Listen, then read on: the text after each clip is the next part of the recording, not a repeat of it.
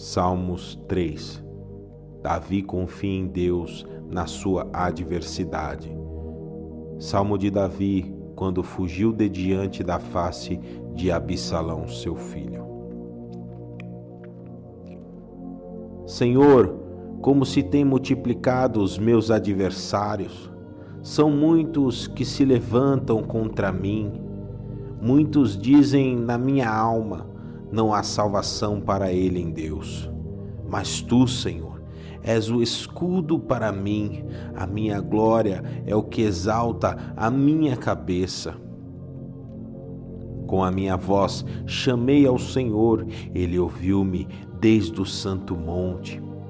Eu me deitei e dormi, acordei, porque o Senhor me sustentou. Não terei medo de 10 milhares de pessoas que se puserem contra mim ao meu redor. Levanta-te, Senhor, salva-me, Deus meu, pois feriste a todos os meus inimigos nos queixos, quebrastes os dentes aos ímpios. A salvação vem do Senhor sobre o seu povo, seja a tua bênção.